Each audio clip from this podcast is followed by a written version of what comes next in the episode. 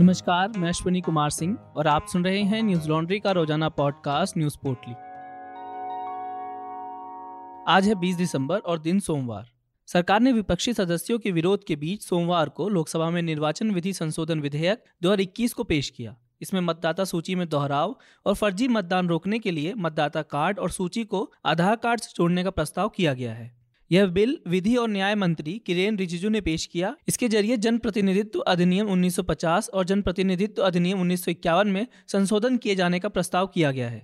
किरेन रिजिजू ने कहा, यह बिल चुनाव सुधार की दृष्टि से बहुत ही महत्वपूर्ण विधेयक है। अभी की प्रणाली में अगर 2 जनवरी तक आपका नाम सूची में नहीं आया तो आपको एक साल तक इंतज़ार करना पड़ता है। अब इसके लिए साल में चार बार विंडो खुलेगी। उन्होंने कहा, आधार कार्ड को वोटर लिस्ट से जोड़ना अनिवार्य नहीं है। ये स्वैच्छिक है, ये वैकल्पिक है। इसे पते की जानकारी पाने और फर्जी वोटिंग को रोकने में मदद मिलेगी।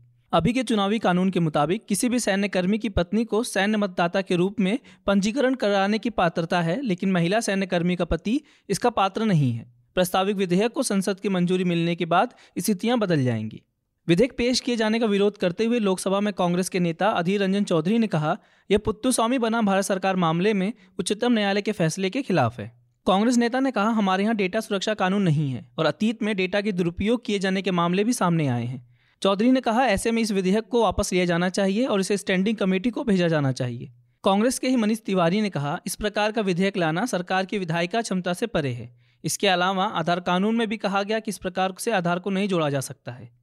तृणमूल कांग्रेस के सौगत राय ने कहा, इस विधेयक में उच्चतम न्यायालय का फैसले का उल्लंघन किया गया और मौलिक अधिकारों के खिलाफ है, इसलिए हम इसे पेश किए जाने का विरोध करते हैं। वहीं ए आई एम आई एम के असुबुद्दीन ओवैसी ने कहा, यह बिल मौलिक अधिकारों और निजता के अधिकार का उल्लंघन करता है। यह विधेयक गुप्त मतदान के प्रावधान के भी खिलाफ है। उत्तर प्रदेश में योगी सरकार ने एस्मा लागू कर हड़ताल पर प्रतिबंध लगा दिया है। अपर मुख्य सचिव कार्मिक डॉक्टर देवेश कुमार चतुर्वेदी ने इस संबंध में अधिसूचना जारी कर दी है। अधिसूचना में कहा गया कि उत्तर प्रदेश में राज्य क्रियाकल्पों से संबंधित किसी लोक सेवा निगम और थाने प्राधिकरण में हड़ताल पर प्रतिबंध लगाया जा रहा है। इसके बाद भी हड़ताल करने वालों के खिलाफ विधिक व्यवस्था के तहत कार्रवाई की जाएगी। इससे पहले भी कोरोना के चलते इस्मा एक्ट को लागू किया जा चुका है। सरकार ने यह प्रतिबंध चुनाव से छह महीने पहले किया है। एक्ट के तहत हड़ताल किए जाने के बाद कर्मचारी संगठनों की तरफ़ से अगर हड़ताल की जाएगी तो उनके खिलाफ एस्मा एक्ट के अंतर्गत कड़ी कानूनी कार्रवाई की जाएगी। मुख्यमंत्री योगी आदित्यनाथ ने कोविड 19 के मद्देनजर एस्मा एक्ट लागू किया था। सरकार के इस फैसले के बाद लोक सेवाएँ प्राधिकरण निगम समेत सभी सरकारी विभागों में काम कर रहे कर्मचारियों की ओर से समय समय पर होने वाली हड़ताल पर रोक लगा दी गई थी। बता दें कि एस्मा एक्ट प्रदर्शन और हड़ताल करने वालों के लिए बनाया गया है। इसको लागू करने के बाद प्रदेश में कहीं भी प्रदर्शन या हड़ताल को पूरी तरह से बैन कर दिया जाता है। एस्मा एक्ट लागू होने के बाद भी अगर कोई कर्मचारी हड़ताल या प्रदर्शन करता पाया जाता है तो एक्ट के उल्लंघन के आरोप में सरकार से उसे बिना वारंट की गिरफ्तारी कर कानूनी कार्रवाई की जा सकती है। केंद्रीय स्वास्थ्य मंत्रालय द्वारा जारी किए गए आंकड़ों के मुताबिक देश भर में कोरोना के पाँच नए मामले सामने आए और 132 लोगों की मौत हो गई।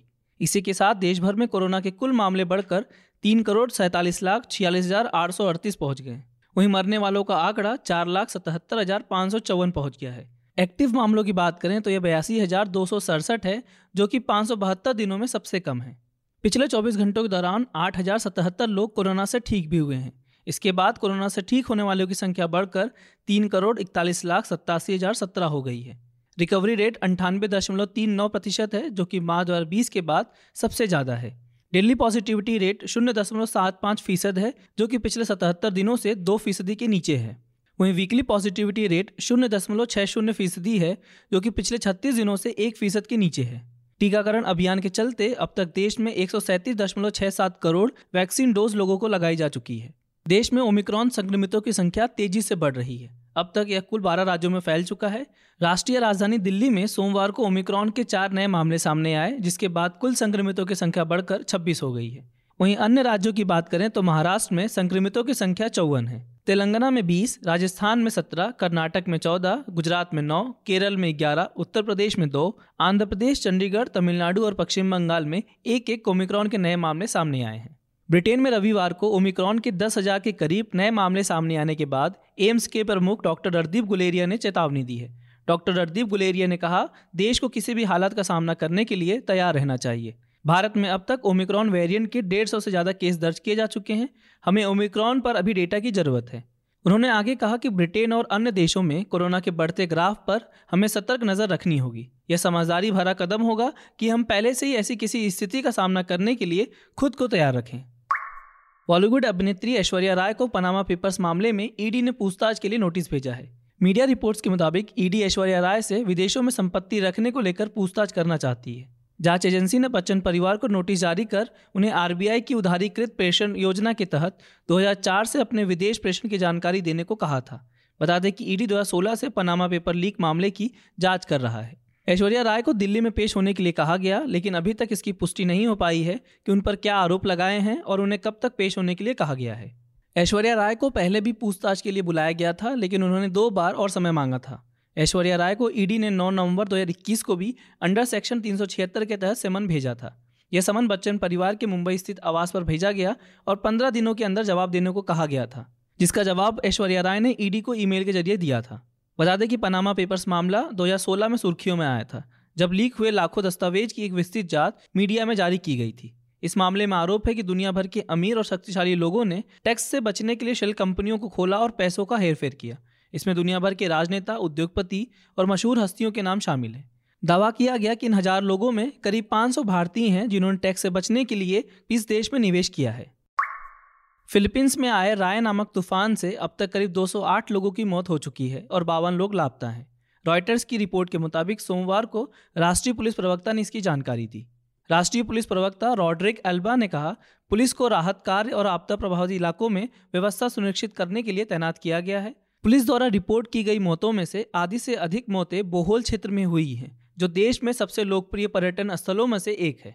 रविवार को बोहोल के गवर्नर आर्थर याप ने अपने प्रांत में चौहत्तर लोगों के मौत की सूचना दी। उन्होंने आंशिक रिपोर्टों का हवाला देते हुए कहा, आंकड़ा स्वास्थ्य विभाग और स्थानीय सरकारी अधिकारियों द्वारा वेरीफाइड किया गया है। पीटीआई की खबर के अनुसार इस तूफ़ान से सबसे ज़्यादा मध्य फिलीपींस प्रभावित हुआ है।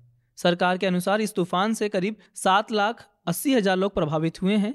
इनमें से तीन लाख लोगों को अपने घर को छोड़कर सुरक्षित जगह पर पनाह लेनी पड़ी है। अधिकारियों के मुताबिक अब तक केवल 21 इलाकों में बिजली आपूर्ति बहाल हो पाई है। तूफ़ान के बाद से दो सौ सत्ताईस शहरों और कस्बों में बिजली गुल हो गई। राष्ट्रपति रोड्रिगो दूरतरते ने शनिवार को प्रभावित इलाकों का दौरा किया और चार करोड़ डॉलर की मदद देने का ऐलान किया। बता दें कि फिलीपींस के मध्य हिस्से में गुरुवार और शुक्रवार को इस तूफ़ान से भारी तबाही हुई है। दक्षिण और मध्य प्रांत में तबाही मचाने के बाद राय नामक तूफ़ान ने अपना रुख दक्षिण चीन सागर की तरफ़ कर लिया है। न्यूज़ लॉन्ड्री सौ प्रतिशत विज्ञापन मुक्त प्लेटफॉर्म है, जिसका मतलब है कि हम किसी भी सरकार या कॉरपोरेट से विज्ञापन नहीं लेते। हम आपके समर्थन से चलते हैं। हम ऐसे ही स्वतंत्र होकर काम कर सके, इसके लिए न्यूज़ लॉन्ड्री को सपोर्ट करते रहिए। न्यूज़ लॉन्ड्री को सहयोग देने के लिए आज ही हमारी website Hindi dot news laundry dot com पर जाएँ और हमें सब्सक्राइब करें। और गर्व से कहें, मेरे खर्च पे आज़ाद हैं खबरें। न्यूज़ लॉन्ड्री की क्रिसमस ऑफर्स की शुरुआत हो चुकी है। ये ऑफर्स 17 से 26 दिसंबर तक चलेंगे। इस दौरान न्यूज़ लॉन्ड्री के खास गिफ्ट हैम्पर्स के साथ हमें अपने क्रिसमस के जश्न में शामिल करें। ऑफर्स को चेक करने के लिए आज ही हमारी website news laundry dot com slash Christmas dash offers पर जाएँ। आज बस इतना ही। आपका दिन शुभ हो। नमस्कार। न्यूज़ लॉन्ड्री के सभी पॉडकास्ट ट्विटर आईटीज और दूसरे पॉडकास्ट प्लेटफॉर्म पे उपलब्ध हैं। खबरों को विज्ञापन के दबाव से आज़ाद रखें। न्यूज़ लॉन्ड्री को सब्सक्राइब करें।